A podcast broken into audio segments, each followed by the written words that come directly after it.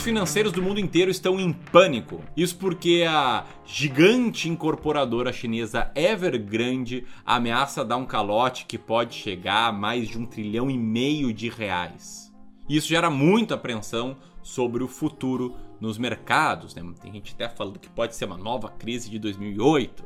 Agora qual o ponto? Será que a gente está na beira de algo gigantesco que pode afetar de fato o mundo inteiro e ter consequências em cadeia? Ou será que estamos frente a um assunto que logo, logo vamos esquecer. Enfim, é sobre isso que eu vou falar nesse vídeo, tá? vou falar o que está acontecendo com a Evergrande, qual caso é esse, como isso afeta os seus investimentos no curto prazo e o que eu acredito que você deveria fazer frente a isso e também o que, que eu estou fazendo aí na gestão da carteira dos meus clientes. Então você caiu de paraquedas por aqui. Meu nome é Ramiro Gomes Ferreira, é um prazer te conhecer. Eu sou fundador do Clube do Valor e gestor de investimentos. E eu te convido para assinar aqui o canal do Clube do Valor, te inscrever e clicar no sininho, beleza? Enquanto roda a vinheta, deixa aqui o teu comentário. O que, que você acha que está por vir aí nessa crise?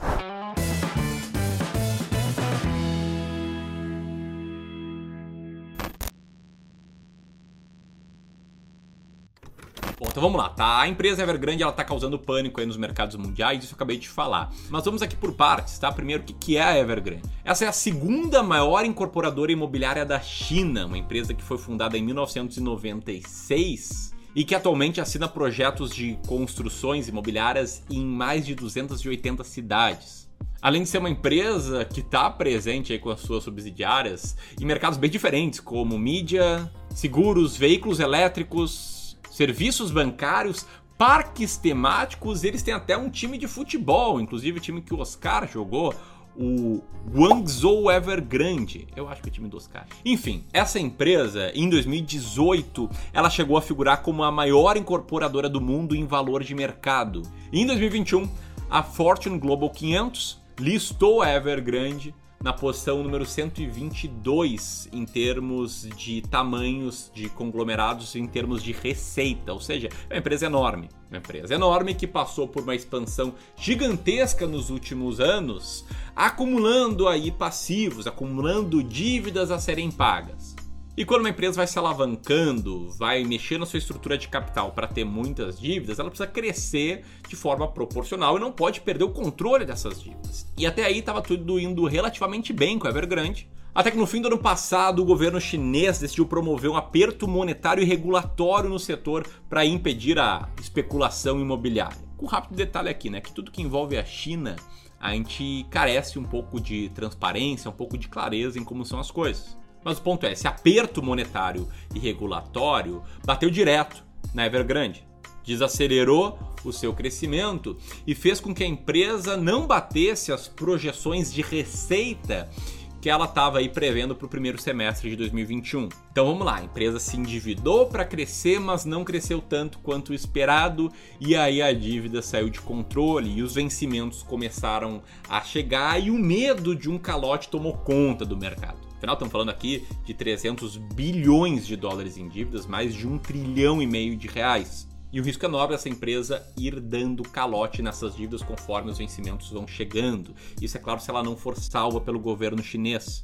E é importante saltar aqui, tá? Porque a maior parte desse endividamento da empresa é com base em bancos e instituições financeiras da própria China o que faz com que um calote generalizado pudesse causar insolvência em todo, em todo o sistema chinês de financiamento.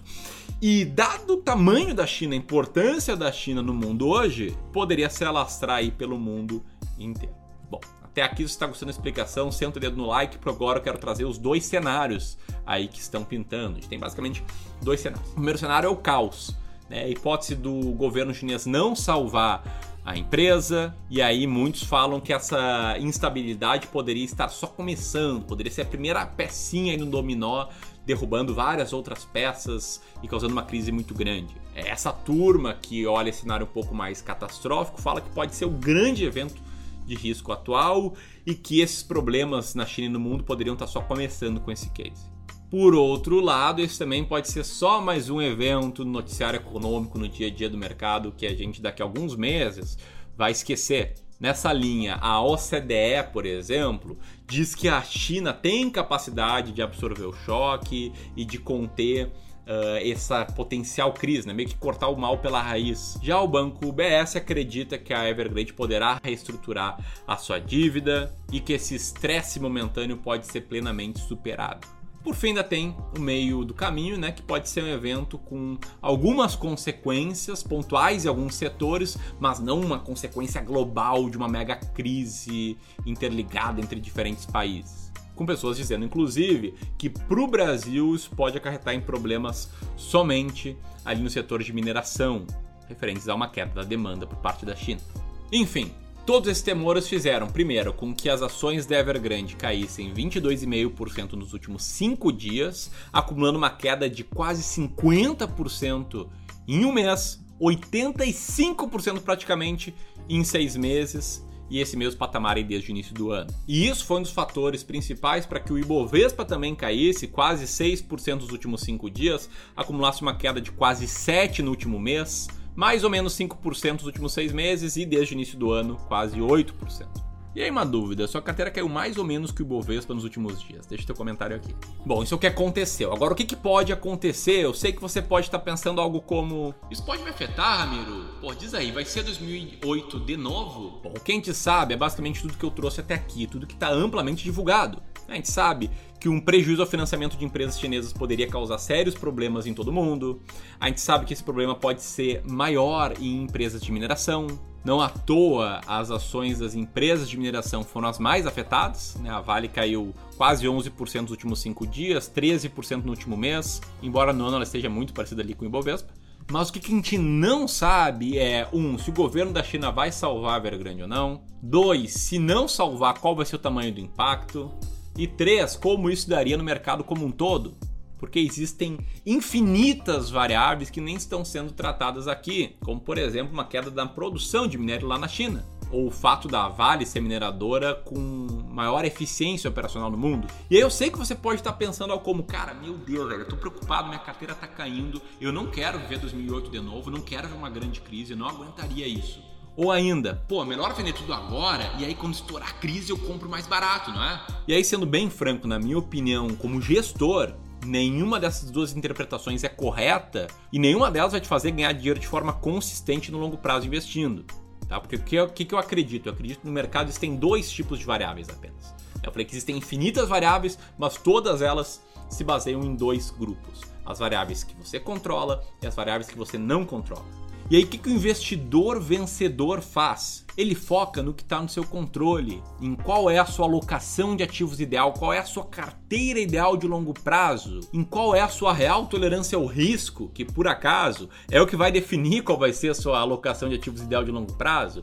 Ele foca em qual é a sua estratégia de seleção de fundos imobiliários, ele foca em qual é a sua estratégia de seleção de ações, ele foca em trabalhar, poupar e ter dinheiro para aportar. E ele não foca em tentar prever algo que por definição é imprevisível, em tentar ter uma leitura melhor do que a média do mercado. E olha, eu tenho centenas de clientes e um grupo de planejadores financeiros certificados atendendo esses clientes. Eu sei como as notícias ruins, somados à volatilidade, a carteira caindo, tira essas pessoas da zona de conforto. Eu sei como isso incomoda, mas o fato é que a gente não pode se esquecer que existem as coisas que a gente controla e as que a gente não controla. É desagradável sim ver o patrimônio oscilar, ver o patrimônio se desvalorizar, mas esse é o preço que existe nos ativos de risco.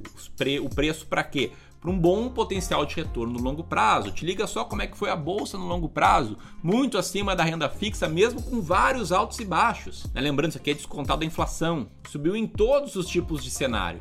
E sim, enfrentou várias crises. Crises internas, crises externas, crise na Ásia, crise nos Estados Unidos, tudo quanto é tipo de crise. E mais, quem teve uma estratégia clara para selecionar ações na bolsa teve retornos ainda melhores. Te liga só nessa simulação aqui da minha estratégia de seleção de ações, que teria transformado cada mil reais investidos lá em 2003 em cerca de 76 mil reais hoje. A estratégia de comprar as ações que estão mais descontadas, evitando as ações mais caras, né, que seria a linha vermelha desse gráfico, né, buscando ações mais baratas, que seria a linha verde desse gráfico. Aliás, uma estratégia que eu vou mostrar em breve, no dia 19 de outubro, no evento online gratuito que eu quero convidar todos vocês aqui a participarem. Um evento chamado Plano Prático, em que eu vou te mostrar como focar no que você controla para selecionar ações com maior potencial de valorização. Ah, vou deixar o link para esse evento aqui em cima, beleza? Mas o ponto é, o que fazer então frente a tudo isso? Tem duas opções, tá? Se você está realmente muito nervoso, muito incomodado com seus resultados, é hora de rever a tolerância ao risco.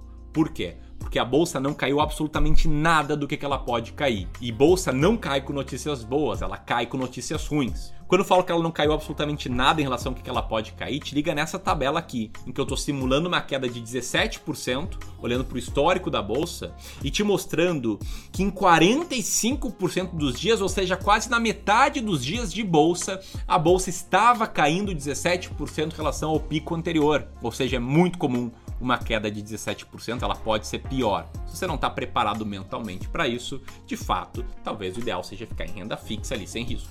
Beleza? Então, se você está aí nervoso, talvez esse possa ser um caminho. Só depois não volta a comprar a bolsa quando as notícias são boas e as cotações são altas, né? E se você não está tão nervoso assim, isso não está tirando teu sono, o que você deve fazer é praticamente nada. Ou seja, você não deve mudar a sua estratégia de investimentos, não deve ir para renda fixa agora, esperar uma queda, tentar prever o imprevisível.